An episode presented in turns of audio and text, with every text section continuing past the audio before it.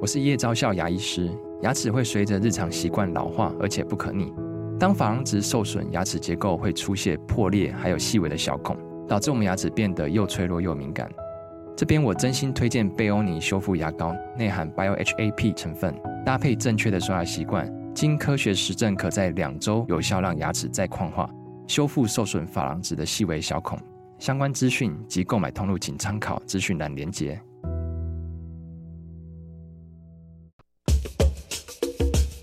你要泡什么？要泡茶、泡咖啡，可不要泡沫经济；要泡泡糖、泡泡澡，可不要梦想成泡影；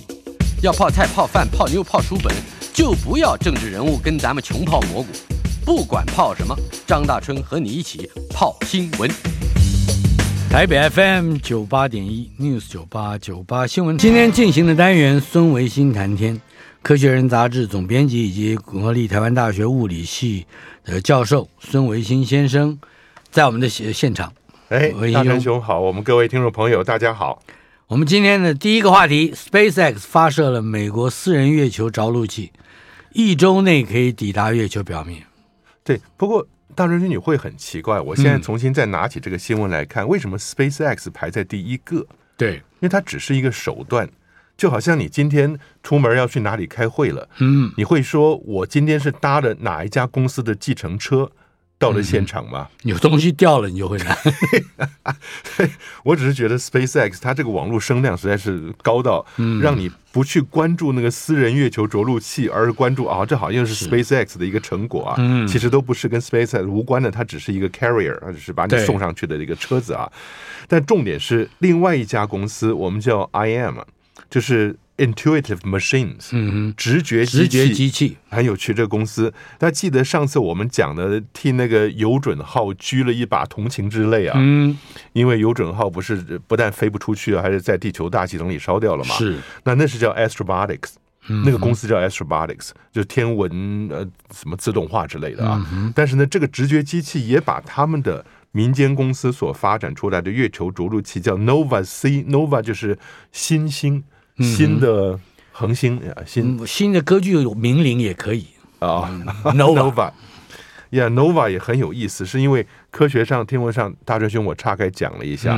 n o v a 其实呃在天文上很有意思，supernova 是超新星，是，那 nova 呢是比超新星来的暗一点，也是一个瞬间爆炸的星。大家听到新星很好，new star、nova 什么的，嗯，结果呢，西班牙系国家墨西哥，他就把 nova 拿去做他的一个公司的新车的名字啊，后来卖不好，因为把这两个字分开，nova 在西班牙文里面就第三人称的动不了的意思 是 吗？ ，va 就是 go，啊在在西班牙文里面，va 就是就是 go，你怎么往前面开车？啊，是 nova 就是 no go 的意思。是在台湾啊，早年福特有一款车对，也卖不好，啊叫 Sierra，啊哈，就是细眼 啦。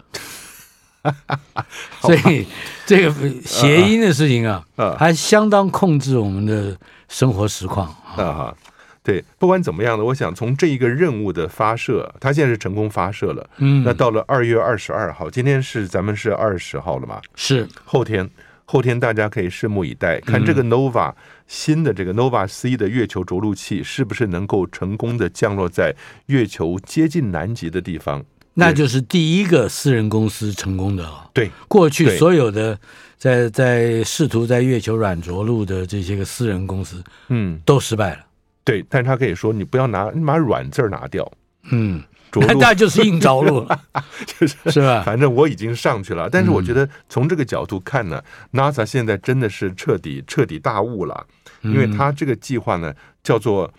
呃 CLPS，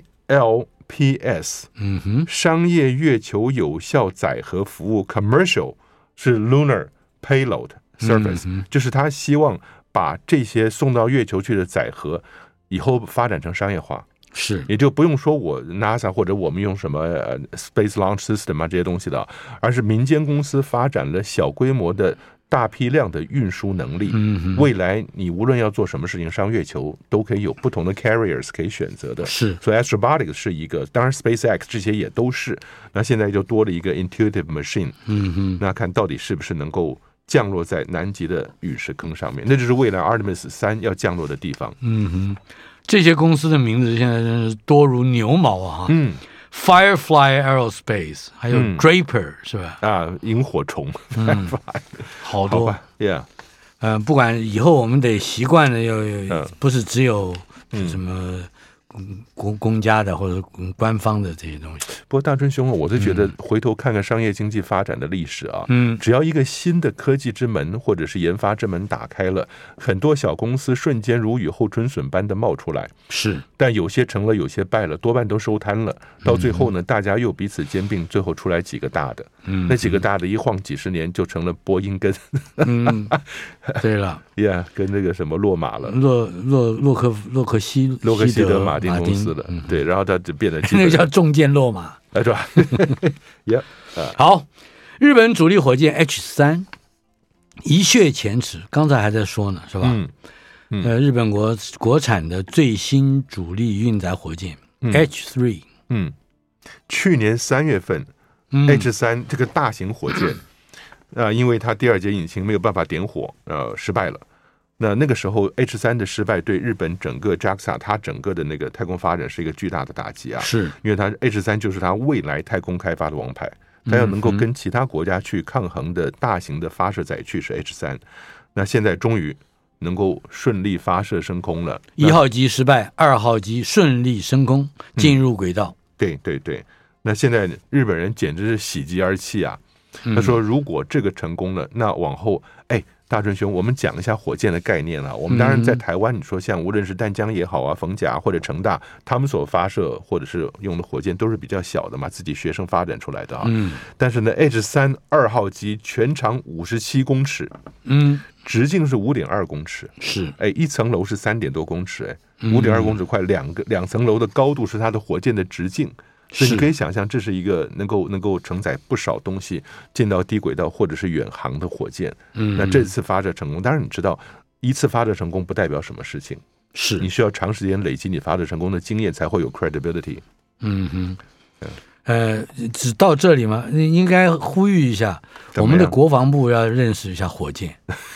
对我们国防部对火箭有清楚的了解啊，大他致他以为那是火箭的时候，哦他以为他以为那是哦你说 missile，哦。你说对了，日本发射这个 H 三，怎么我们没发国 家警警报对对吧？那、这可大了 呢。是不是？对对对，不过这一次日本人真的很小心。上次去年三月份那个失败呢，它上面有一个很重要的地球观测卫星“大地三号”，嗯，大一起三。然后，但是这一次为了要要要考虑到，所以它跟这次没有装什么。哦，没有装这个地球观测卫里星，面没有了，就装两枚超小型卫星跟另外一枚模型卫星。大真兄你啊，干脆不要装东西好 了，你就上去。你为什么不跟我们先讲呢？嗯，我们有很多小卫星，就一块扔到里头去了，失败就失败嘛，成功了不就高兴了吗？嗯是，不管怎么说，H 三二号机，啊呃，这样一个五十七公尺长的大东西哈，嗯，能够这样上去，嗯，嗯的确是会喜极而泣。对对对，哎，我们现在还有新的关于 NASA 的消息，嗯嗯。它发现了或者是制造出了更快可以到达火星的火箭。对，既然刚刚讲到 H 三的火哎呃火箭啊，那我必须要说的，这些我们讲的成功失败啊，无论是欧洲，你记不记得雅利安六号在那边折腾了半天了，嗯最后好像快要成功了啊。是，那日本这个 H 三什么的，那你会发现大家用的燃料跟点火的方式都还是很传统的。嗯，那今天我们看到是 NASA，这是个这个这个新闻很有趣，我真的建议大家，如果真的对这个太空发展有兴趣的话，嗯上网看一下，呃，所谓的 RDE 的新型火箭的研发。 R D E 呃对 R D R E D E R D E，对它其实 R D R E 或者 R D E 都是同样的概念啊，也就是 rotational R 是转动、旋转，D 是点火 detonation，所以它是是转动点火的。那当然，你说后面 R M E 就是 engine。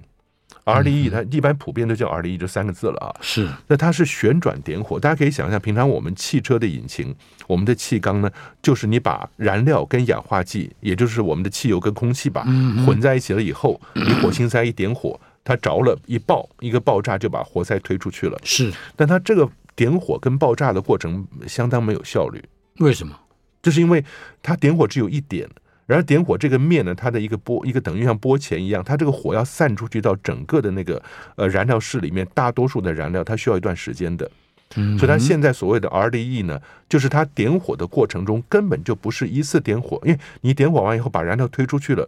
那其实它点火后面燃烧的效率就更变差了，因为它它嗯整个又推了往外头推了嘛。那现在他们所做的做法很精彩，真的是网络看，它就是像个尖锥一样，那尖锥上面一圈点火的孔，嗯也就是你把燃料跟那个氧化剂打进来的时候呢，一边往前推，一边旋转的像 spiral 像螺旋出去的点火，嗯随时随地你等一个一个时钟拿来，从一点钟开始到十二点，往前拉出去，就就像像还有个枪膛一样，哎对对对里头对嗯有符那个符那个对，一边走一边点火，所以它点火不断的点火，它不断的产生效果，所以同样一、嗯一堆燃料，它能产生的推力就比传统的这种引擎单单纯爆发引擎来的效果好得多。所以我就是所为什么所谓利用围绕环形通道的持续爆炸，嗯嗯，由燃料和氧气提供动力，对大概是这样，是吧？，对对对，当然你说能快多少，那我们就不说了。但只要说它占的同样的那个燃料，它所能够推进的推力呃比以前大得多。但是我们你就还是真的不知道快多少。对对对，你当然，它它现在不同的方，只是刚开始测试这个概念是成功的。哦那你未来实际上要做成什么样子，就由你来决定了，能快多少？对啊嗯，对啊，好，接下来还是跟日本有关的，日本的卫星嗯进入轨道，尝试近距离拍摄太空垃圾。 ，Yeah，这是另外一个好玩的。我们说 JAXA 它它选定了民间公司，希望在二零二六年之后啊，要去清除一块 H 2 A 火箭的残骸。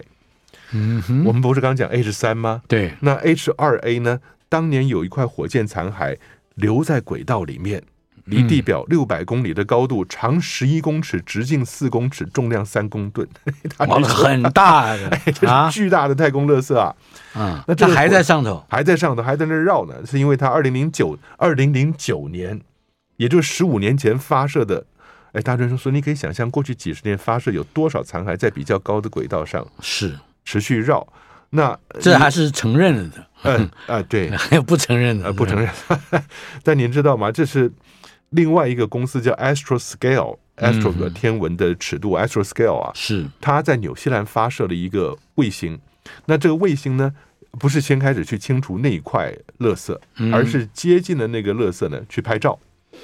怎么大家都有 selfie 的习惯啊？先要去拍摄，要确认那一块太空垃圾的老化状况。嗯，那我觉得这就是至少迈出第一步，也就是说，日本人认真的要上去，他就去处理那个火箭残骸。准备要未来要处理。嗯嗯，那未来要处理，所以因为太空垃圾本身就是一个巨大的问题，同时也是个巨大的商机。是，那日本人呢就很，我觉得他他做事，你可以说保守，也可以说谨慎，更可以说他就是嗯啊他是很按嗯部就班的，按部就班的。他主要先去派一个卫星上去去看一看，那目前这个太空垃圾到底怎么样处理？为什么 Astroscale 的执行长，也就是日本人了哈，嗯，说这个卫星啊，完成任务要耗时六十天，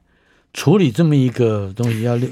不不是这种降低过去对拍个照片要六十篇，大春兄，你就可以想象，他说不定到别人旁边也拍个照片，只是不说就是， 就拍了谁拍了谁你不不会讲知道的。啊？对啊，但我我觉得大家都可以想象，你既然进到了轨道，你以为他就只奔着那块垃圾去拍吗？经过的谁就拍谁啊？那以后他就手上就拿一个百官行述了。你看你中国拍的、那美国的垃圾一大 堆啊，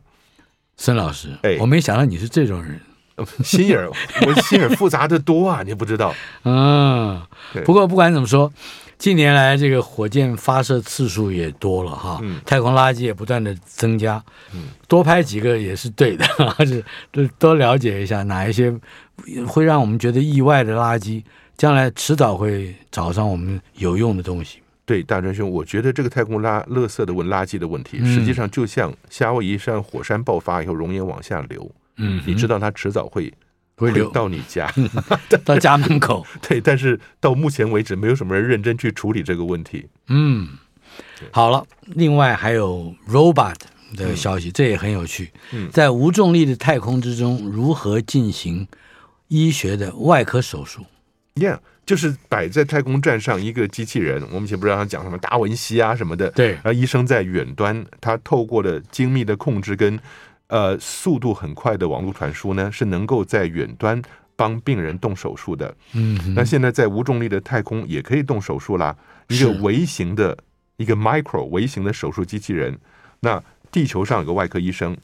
透嗯过网络直接操控在太空站上微型机器人呢，能够做模拟手术。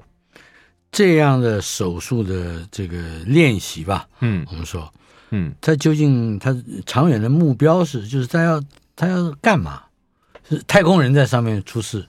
可以在上面开刀。不，大春兄，他科技发展，我觉得这个很精彩。您说的这个很好，提醒我们的听众朋友注意到科技的发展。科技发展当初只是为了一个目的。你今天讲到微型机器人动手术开刀，你会想到说，哦，那万一以后国际太空站上太空人临时出毛病了，是无论是磕伤、碰伤或者是什么心肌梗塞，你地面的医生能够透过机器人网络连线去治疗它。是，但是如果说他治疗的过程中，你看到他这微型机器人左手能够抓取，右手能够切割，嗯如果真的这样子的话，你什么事情做不了？什么事情都能做，对你还可以切 cheese 到红酒，而且它的重量只有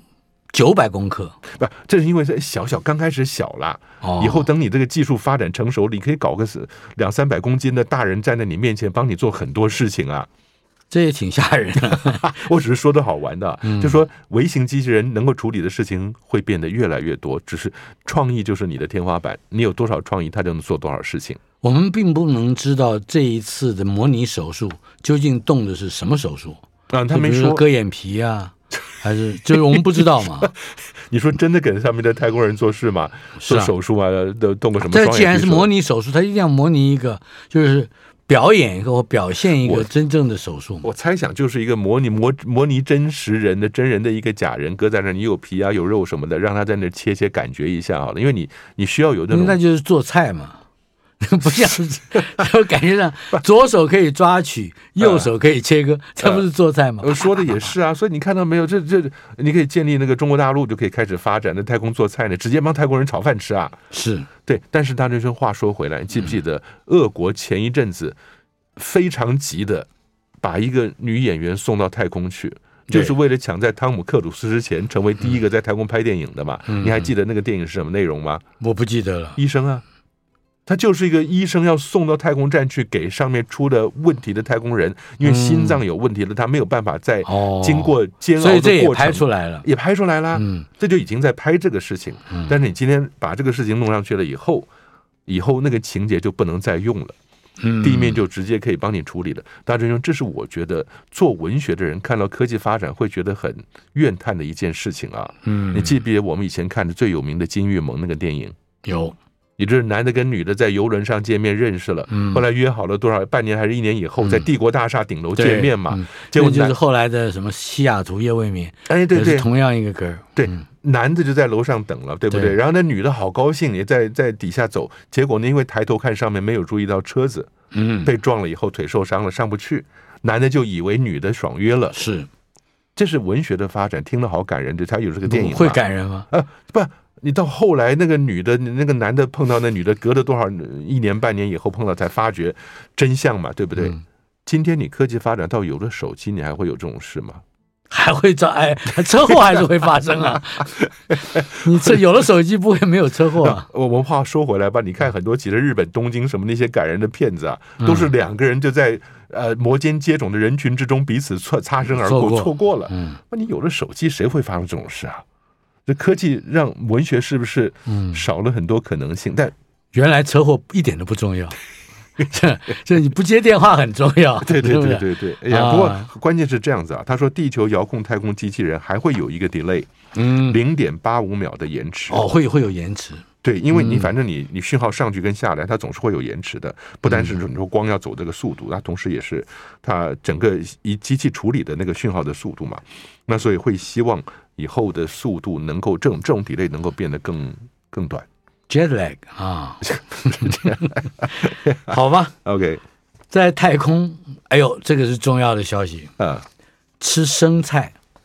不是好选择。本来我我们说是在太空可以研发种植一些植物啊什么，嗯嗯都是充满了希望，而且觉得一定很干净，嗯嗯，一定很健康。我结果还是一样可以吃。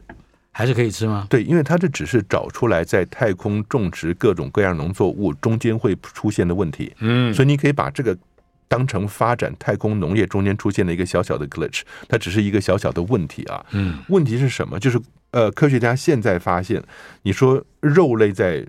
在太空很难，你真不能养个牛、养个猪在太空嘛？嗯那你在太空种菜很方便。那结果后来发现说，失重环境里面，植物它本身对重力没有了概念以后，嗯它会比较脆弱，嗯，更容易受到大肠杆菌跟沙门氏菌的细菌感染。更容易得病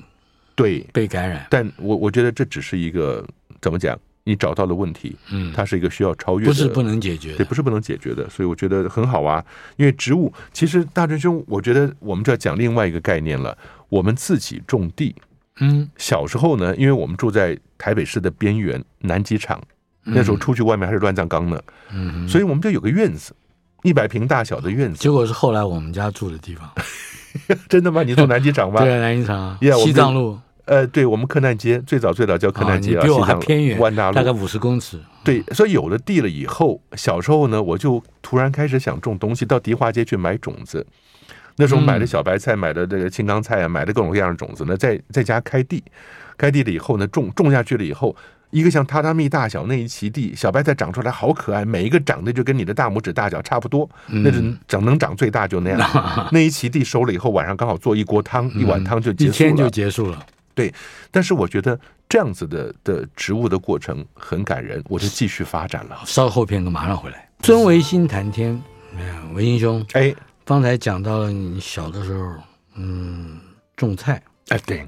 你没有想到我小时候种菜跟这个未来的太空农业发展也有连得上关系啊哎！哎，你知道还没好说完呢，你对，后来呢，我们看到那个土里面有东西长出来，那种感动。留在深刻，留在印象里。所以，我们到美国去念书啦、做事啦，在美国住了以后呢，也还是想种菜。嗯可是你可以想象，当年穷留学生去住，最多住 apartment 或者是 condo，但那后头的小院子呢，篱笆很高，小院高墙，底底啊下是水泥地，你也种不了种不了东西，可是想种，那我们就到了那个美国的超市里头去啊，把泥土买回来了，买一些哦木板。啊就拼起来做了一个像榻榻米大小盒子的那个木板、啊，还是那么一息地，哎，对对对，那塑胶布包起来了以后啊，里面放上泥土，准备种菜。但因为你小院高墙晒不到太阳，我就很聪明，在那个盒子扁平的盒子底下呢，装了五个轮子，啊，前面拉根绳。每天早上呢，溜 的，是溜白菜，对，每天早上牵着菜园出去散步。你知道我们住 condo condominium 就是集合住宅嘛，里面有很多老先生老太太住在不同，每天在院子里散步。美国人又很有礼貌，见面一定要打招呼。你如果牵条狗的话，他就会 Good morning 啊、h o w is your dog？、温和的问候啊。好是有 vegetable， 对，Good morning, how is your garden？我 就傻住了啊！但是我就发觉这个很有意思，因为植物的发展过程呢，你当你种下去以后，你仔细观察，一天一天的看，它竟然就能够从土的上面出来。嗯，你如果种下去一百个小白菜的种子，它基本上全部都会发。你为什么没有一五十个小白菜往上长，五十个小白菜往下长？嗯，他自己知道重力的方向，所以他因为他土都盖上去了，他完全不见天日的。嗯为什么他会知道哪边是上对哪边是为什下？他的根部能够去侦测重力的 gradient，重力的梯度，梯度就是楼梯的梯啊，啊，度量的度梯度，重力的变化是朝下的，嗯哼，所以呢，他的根部敏感到根冠能够知道什么方向是朝下的。是，所以，尤其是大真兄啊，植物学家做好玩的东西，你种子放下去了以后，上面压上大石头，嗯，它往上涨的过程中，一一出了土碰到石头了，它会从旁边走，然后要找绕到弯，儿，哎，绕弯儿从旁边出去，你知道吗？你只要摆石头，还是会嗯往上，还是，会往上涨。所以植物呢，你就八个字形容：这好好学习，天天向上，我倒觉得六个字比较好，怎么样？呃，植物就是动物，对，那还是那是另外一个有趣的事情啊。嗯但重点是一旦你把植物拿到太空去了，嗯，很好玩。一开始是那个泥土是弄在玻璃箱里头，哎，你在玻璃箱的面上看到那个根碰到的玻璃箱，嗯那植物是是混淆的，它是很啊困惑的，是因为它没有上下之分了。嗯哼，那就那是最早最早刚把植物送到太空去做观测，看植物到底根要怎么样长法。是到最后植物还是能够 manage，还是能够想办法去发展它的它的未来。嗯哼，但是重点就是，一旦在太空站里面，科学家现在发现了，你所种出来的生菜，因为它的重力体验的机会没有了，他认识重力的方向的能力被混淆了以后哦，他其他方面的能力也降低了，尤其是面对细菌的侵袭，所以它容易感染，是这个对，原因吗。容易感染。所以你要生菜，你如果没有注意到这一点，那它比地面容易感染，你还以为是干净的，拿起来就吃的话，对太空人的健康是有影响的，所以就就要用到下一个是地球要微型机器人去处理太空人的健康，这都嗯那都的连在确，这连在一块儿了。不过你刚才提到的一点，也就是我们的新闻资料里面嗯说，这个在太空失重环境里面的植物比较脆弱，嗯容易受到大肠杆菌和沙门氏菌的感染。嗯。那请问，只有这两种吗？还是说有很多因为种细菌？呃，看你人身上带什么菌。你真的要上去太空站，人本身当然要彻底消毒，太空站要彻底消毒，但是没有办法，因为人本身就是一大堆微生物跟细菌的载体。的寄寄生地，呃，对对对，所以你只要有人在上面活动，它就是到处是各种各样的细菌，只要有人在，相关的细菌都在。那只是说大肠杆菌、沙门氏菌这些对人的伤害性是比较大的。嗯不过在这个地方，我觉得我们也刚好学到一个新的名词啊，植物的根有向地性。嗯哼对， ，gravitropism， Yeah, gravitropism，对，gravity 是重力嘛？对，Yeah, gravitropism 这是就是 Tropism 嗯对 root gravitropism 就是它是对对底下长的，就是它能够体会到重力，所以大春兄我真觉得好精彩，嗯植物尤其精彩，很多做植物的学家们，他们是 觉得植物比动物厉害的。嗯，你就是动物植物就是动 物，哎，对吧？他说这样，你动物可以跑，植物还不能跑，嗯哼，这是为什么？动物以为它存活机会高，可是你看动物死了一片以后，植物还都在。是对，好的。接下来，土卫六嗯，哎泰坦了，对，土卫六可能根本没有办法在上面维持生命。我们之前不是还对它充满了这个对于生命前景的期待吗？不过，大真兄，这些新闻的出现啊，你就把它当做是长长流大河里面偶尔浮起来的涟漪好了。嗯，也就是不不必重视它。不，不是不要重视它，而是科学的发展过程就是这个样子，它会嗯不断找出新的问题来。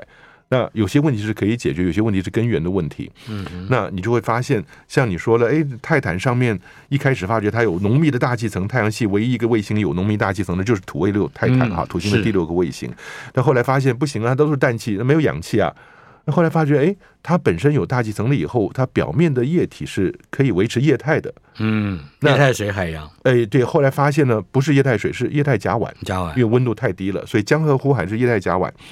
那讲说，即使甲烷，即使是什么都有机会培养生命啊什么的，但是后来发现了，它即使说土二土卫六的泰坦高几率有地下海洋，嗯，那但是呢，它也没有办法真的把这个这个生命能够孕育出来。那是土星里面全太阳系有机物含量最丰富的冰卫星啊，但是重点是说，你把这么多生命蛋白质最基本的物质排到了相当地球海洋体积十二倍的海洋，嗯，它的稀薄的程度就不足以让生命能够汇聚出现了。也就是说，嗯，嗯不会孕育出生命来。嗯嗯嗯，就但还有机会翻翻盘吗？这个新闻？如果说木二表面底下的海洋有热泉的话，也就是你这个星球的核心还是有热量，嗯，那它海底有热泉，会把各种各样分子在有温度的情况底下引发化学反应。当中尤其是几个关键，嗯，第一个就是说你本身要有这些材料，嗯那原始地球都有这些材料或者是原始卫星啊，但是呢，它需要让大家混在一起的密度够高，嗯哼那你要给它能量，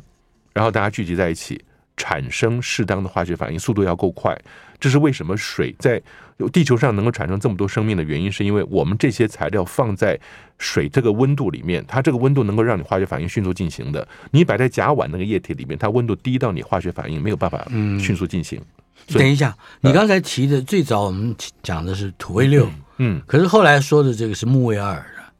呃呃，对，莫尔 Europa 也是，土卫六泰坦也是，这些东西都有地下海洋。木卫二的表面是也还是有有机分子的。对，它是裂，它会裂下来，不像那个土卫二整个被大气层包起来啊。嗯。但是呢，你会说它 像这些表面，它有机分子存在，呃，你如果说存在是一回事，但如果要进到液体里面去，让它能够产生迅速的化学反应是另外一回事。所以他们现在期待的是说，有机分子进到了地下海洋，那在底下给它足够的温度。嗯然后产生足够快的化学反应，就能够形成比较大的结构，嗯，就这样的概念。是。对啊好的，另外还有一个，我觉得是今天比较最有趣的一个，婴儿恒星啊，嗯长得像汉堡的天体，啊，而且它的命名就是 Dracula Chivito，就是德古拉。哎，这个不是那个呃吸血鬼那嗯吸个血德鬼古拉呀，那其吸实血只鬼是的汉堡，对对对的，墨西哥的一个一个菜啊，他说是乌拉圭的国家代表美食。其实，在西班牙语系的国家都有这个东西，嗯也就是汉堡里面加上了牛肉，加上了 cheese，加上这些材料啊。嗯但不管怎么样，它就是要叫做 chivito。嗯那他说这个看起来像汉堡里面夹了肉、夹了菜什么的。现在在宇宙的空间中，其实这已经不是第一次了。嗯好些年以前呢，我们在中研院天文所的副所长李景辉。嗯，也是我以前的硕士班的学生，很高兴，他就已经发表了这些方面的图像。啊，好你真的时候看了新生恒星，会看到就像汉堡，他们那时候就已经叫就叫汉堡了，所以这不是第一。外边真是有两层面包，对，看起来是两层当面间包，就中间嗯也就是它夹着碎即肉将，对他们新的恒星啦，也就是嗯它这些外面的汉堡的这这个壳层呢，它的 bomb 是尘埃跟气体。我们讲这个 bomb 就是它的汉堡，不是两边叫的的 bomb 吗嗯汉？堡面包啊， Yeah，它的面包呢就是尘埃跟气体圆盘包围的婴儿恒星。那所以这一九八五年就已经有人在银河系里面发现了一个类似天体，叫做 Gomez 汉堡 （hamburger） 为什么会有 Dracula 跟 Gomez 这样的？是发现的人吗？啊。对他们主要是因为根据他自己的国家、他的神话去用他自己的文化来命名嘛。哦，这样的跟乌拉圭有关，就把它叫做 Dracula's Chivito。嗯哼，这样好，这个所以是不能吃就是了啊。不，我觉得现在是这样，因为我们用红外线观测的能力越来越好，所以很多过去可见光看不到的东西都出现了。嗯那你更能够去研究行星、恒星的形成、出息的过程。温度低，所以我红外远远的看这个照片，的确看起来有点像汉堡，但是它也是染出来的，对不对？它不是在可见光的。对对，不是不是，都是用颜色染出来的，所以你就用、嗯特别用汉堡的颜色去染。 这个要命 了！科学家也是有意的要误导是不是？对，是不是啊？呀呀，他们哎，那上面要撒点番茄酱、芥末酱不更好？嗯韦伯，哎呃，韦伯太空望远镜直接拍摄到围绕白矮星运行的两颗巨大的系外行星，这个有意思。哎，大真兄，我这看了好高兴，也很感嗯动。你知道，我们有救了。怎么说？我看了这个以后，直接会想到我们太阳的未来跟地球的命运啊。怎么说？因为我们今天知道太阳已经活了五十亿年了，还能再活五十亿年，嗯但也不用活到再五十亿年，它可能到三四十亿年以后，因为核心的氢气消耗的差不多了以后，整个星星会开始膨胀，嗯，温度会降低，从黄色今天黄色的六千度是，降低到红色的两千五到三千度，嗯哼，那整个然后越变越大，就变成了红巨星。嗯，所以我们的太阳即使是一个小的恒星，它的最终命运也发展了红巨星。膨胀的过程中呢，大气层第一个接触的是水星，嗯，水星就完了，我们还可以在被它地球并。在里面了。哎，对对对，就已经进到了它大气层就消失了啊。那再来是金星，嗯，那地球等看到这会儿呢，就得要开始要收东西了。嗯 地球人是是，这个时候来得及吗？ 哎，来不及，当然来不及了。嗯所以知道地球的未来呢，就是在大气层，太阳的大气被太阳消化接掉。嗯触到地球之后两百年，也就是你接触那一刹那，地球进入了太阳大气两百年之内就会化为齑粉，尸骨无存，嗯，那就叫海枯石烂，地老天荒。那个时候的人类，我们要稍后片刻，马上回来。台北 FM 九八点一 News 九八九八新闻台，孙维新谈天单元，国立台湾大学物理学系及天文物理研究所的教授，《科学人》杂志的总编辑孙维新在我们的现场。维新兄，哎刚才我们还没有开展开这个话题，哎，那就是韦伯太空望远镜直接拍摄到围绕白矮星运行的两颗巨大的系外行星。嗯嗯。对，白矮星是个什么概念？白矮星是像我们的太阳这种中间偏小的恒星嗯最终的情况。嗯哼也就是它在年纪大了以后，逐渐膨胀变成红巨星了。它竟然膨胀到自己抓不住它整个外层大气，嗯所以到最后呢，我们太阳整个的外层大气、中层到外层的大气就飘散在宇宙星空之中，成为一个漂亮的行星状星云。嗯，但是它核心那个原来的核反应炉吧，这今个天我白矮星对，就形成了一个白就裸露在外面，嗯裸露在外面嘛。一方面，因为它温度特高，哎，我们刚刚讲太阳现在的表面温度是六千度，嗯，那未来变成红巨星，表面温度会变成两千五到三千度，是凯氏温温标啊。白矮星的核心呢，露的白矮星的表面是多少？大概是两万五到四万度。哦，反而更温度更高，对，因为那就是原来太阳核心的反应的熔炉，整个暴露在你面前了。嗯所以你可以想象，经过了这么多年，那个白矮星本身它的能量温度那么高，所以呢，你把外面云气弄掉了以后，它里面显示出来的高温。但现在是重点是这样子，在你整个核心裸露、外层散过的过程中，旁边的行星还能不能存活？嗯，那你会知道，小行星恐怕就不行了。是水晶地火这些比较像是岩石质的行嗯星嗯进到大气层，大概也就没有了。是但如果你距离够远，到了木土天海那样子的范围嗯的话，更远一些，那整个云气散出去越来越稀薄了以后，对那些行星是不是会有致命性的伤害？今天这个新闻就提供一个可能性了，啊，呃，它旁边可能存在有巨行星，也就是白矮星周围会发现体格还蛮大的嗯嗯。行星，那对这个大是它是空心的了吗？那对像像木星、土星或者是它是气态的行星啊，了，气态的，可是大春兄，嗯，木跟土它不是旁边有卫星吗？对，哎，岩石质的卫卫星啊，如果它能活下来，旁边这些呃岩石质的卫星也能活下来的话，五十亿年以后的人们就有地方可以去了。可是那儿的温度呢？温度比较低，嗯，白矮星温度够高，但是它个儿很小。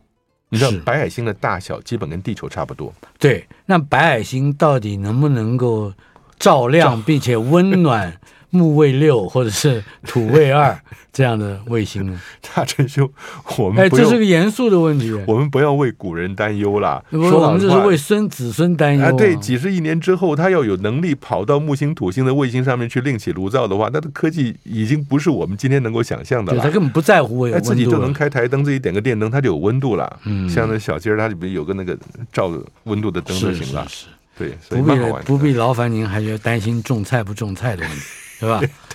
好，对，距离只有一百三十七光年嗯，TOI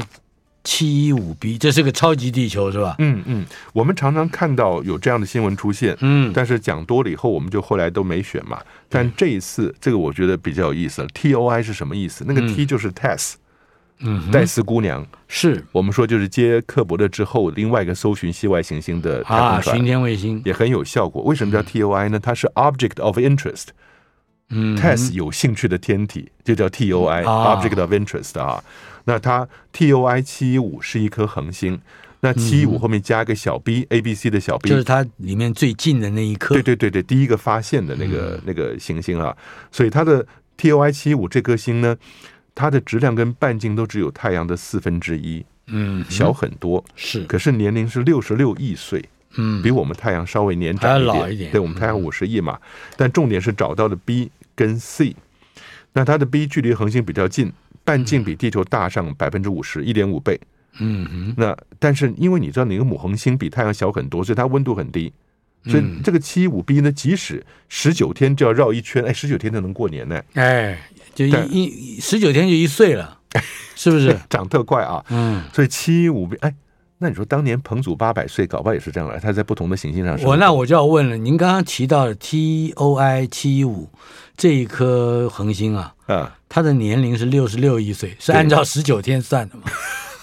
不是啊，不不不不不，这 他是按照我 们的按照年龄我们的时间算的。你怎么把它？他们把它混到我们的年岁？对啊他如果是应该按照十九十九天一岁来算嘛。哎呦，那那这对他们那，要不然当地有抗议啊，说我们是是不是外来外来的人我给他算。们年纪大的多了，对对对对，但是重点是这样子，你不要看这个星小啊，那它七五 B 呢靠得很近，十九天就绕一圈嘛，哎，所以以呢，它表面来自这个太阳的温度，它自己本身红太阳的温度啊，嗯，能够让它表面维持液态水。哦，那但是问题是，它一点五倍比我们稍微大一点，我们上去可能也受不了。可是呢，另外一个七五 C 跟地球差不多，哦，所以它如果说我们如果它证存在的话，对，因为现在知道仿佛有七五 C 的痕迹，那如果证实存在的话，那是到今天为止 TESS 发现的最小的跟接近地球的视距带行星了。嗯，我们应该觉得非常高兴嘛。 Yeah，一百嗯多少光年？三十七，一百三十七光年，光还要走一百三十七年。哎，没有关系啊，这不远，这就算很近的啦，大真兄，两站捷运就到啊。在天文上讲说，几十光年、上百光年，那都是我们附近的近的不得了的东西啊。嗯，我们夜空有名的夏季大三角吧，是我们就讲几个例子。冬季大三角里面有天狼星，天狼星是全年最亮的恒星，它距离我们八点三光年。嗯哼那夏季大三角的牛郎织女跟天津四，嗯牛郎星是十七光年，是那织女是二十六光年，嗯哦天津四是一千四百光年。所以好大春，您可以想象吗？在这么一两千光年之内，如果它够亮，我们看得到，那都是我们教科书跟我们的美丽星空下常常看到的星星，啊那就是我们的邻居了。是今天你还要说一百三十七光年太远吗？没有啊，所以很近的、啊 好近。对，欧洲大型的新型粒子对撞机计划成型了，谈谈这个对欧，这洲就是我们常讲哎呀，最小就是最大。研究基本粒子不都找那小的不得了的，然后用高速去撞击，然后把它这样碎到碎片，那么夸克啊什么的，这嗯那你会发觉它其实就在研究宇宙的起源了，宇宙当年的物质历史。所以它现在呢，欧洲又要跟大强子对撞机。那瑞士日内瓦目前最强大的强子，我们叫 Large Hadron Collider，Hadron 就是重子对撞机啊。嗯 L A L H C，那当时呢，一个小小的圆圈都是搞成圆圈，你用磁铁做了圆圈以后，让这些带电的粒子在磁铁控制的圆形轨道里面高速奔驰，嗯然后彼此对撞。是也就是你从这边绕过来，呃带正电从这样绕，带负电从这边绕，然后绕的速度够快以后，让它两个迎头相撞，那这样的巨大的能量能够把物质撞到它最小最小的成分吧。嗯那没有想到，现在又在公布了欧洲的 CERN，就是丁肇中先生在的地方，是大型的新的粒子加速器的进一步的细节了。它比那个 LHC 要大很多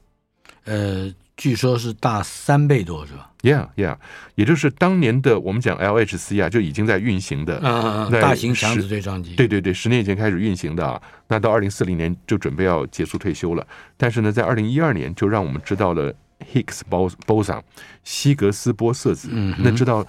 质量是怎么来的，也就是它已经有了很重要的贡献，得诺贝尔奖了。那现在呢，我想知道的是说，哎，到底暗能量、暗物质未来是什么？所以其实新的呃这个大的强嗯子对撞机呢，希望能够解答更进一步的问题。我想要知道的是，呃既然呃希格斯玻呃这叫什么希格斯玻色子是吧？对对，Higgs boson Higgs boson，对，已经呃被发现了，嗯。那这个原来的这个强子大的强子对撞机还做了什么事？他是不是发现了之后就退休了？他们有很多计划，no no no，他们有很多不同计划，这只是其中的一个。嗯那各个科学家，世界各地的，只要参与了这个计划以后，你这成百上千的团队都会提供他们的做的内容，提供给他，让他用不同的能量去撞，然后在不同能量层级会发现什么什么东西啊，都会有。现在还是不断产出新的研究成果来。但只是科学家看到一个出现了以后，嗯马上想的是下一个，啊就像哈勃望远镜发射升空以后，马上第二天开始想韦伯望远镜了。而且好像这个大型强子对撞机预计在二零四零年完成那个任务，是吧？嗯嗯啊，Yeah，也就是如果你有新的东西可以替换，当然这就像当年我们说哈勃上去了以后，二零一二年就叫叫他下来吧，因为下个要上去了，二零四零年只是说说了，科学十六年以后，最快恐怕也是十六年以后。啊，对，但是你是几十亿、上百亿美金的制作跟运营的经费，不是那么容易就丢掉的了。嗯就像哈勃望远镜跟国际太空站一样，虽然年纪大了，还是可以用就是了。是。接下来，新的研究测量出了银河系中心的超大质量黑洞在高速旋转。对我们以前在做博士论文的时候讲黑洞吸积盘呢，黑洞就有两种可能，一个是不转，一个是转到极速。嗯，那我们后来发现，黑洞其实都应该转得非常快，哦哈，因为物质掉进去的过程中，它本身是带有搅动量，搅动量就是搅着一脚两脚的搅啊，搅动量，它就会让这个黑洞开始旋转。再解释一下角动量。搅动量其实是这样的，大追兄，我们如果说拿一个绳子绑一块石头，在头上转，那那个石头所具有的搅动量，就跟你转的速度、跟这个半径、跟它的质量有关系的。嗯哼，那所以你会知道，我们的角动量的分布只要改变了，系统本身没什么变化，角动量的距离缩短或者拉长一点，它的速度会改变的。就是什么？就像你呃滑冰选手手伸出去它会变慢，在转动的时啊哈候，高速转动的时候，手带回来它会变快。嗯哼，那这就是很简单的角动量。我们在 UCLA 给学生上课的时候，地上有一个呃三角做的盘子，几乎没有摩擦力，转得非常快的，就把班上最调皮的学生找上来，嗯哼，站上去以后，两手伸直了，各拿一本厚的书，嗯再叫另外一个第二调皮的人过来转他。那学生还挺高兴，还在那 笑，全班在前面那表演呢。结果呢，转完以后呢，我让他把手手手书丢掉，书一丢掉，我整个就开始开始转，然后手伸进来，你这是霸凌啊！不，手一往里面一缩啊，它的整个角动量分布变小了以嗯后，转的非常速度非常快的，我觉得很有意思啊。倒是让我想起来嗯以前一部电一部书《天地一沙鸥》，嗯，那个海鸥 Jonathan Seagull 怎么了啊那个这个海鸥想要像老鹰一样飞得那么快，嗯到最后他发现，嗯发现哦，嗯，他的他把翅子缩短一点，他就 他就可以俯冲的很快，哦，那就回到了有准的概念 了，是不是？ ？Yeah，就是海鸥要学鹰，嗯对，看起来还蛮有一点道理的，它需要懂物理。嗯而且没有没有真的没有霸凌到别人，我觉得。 好了，那我们这个时间也到了，下一次再见。那样好，拜拜。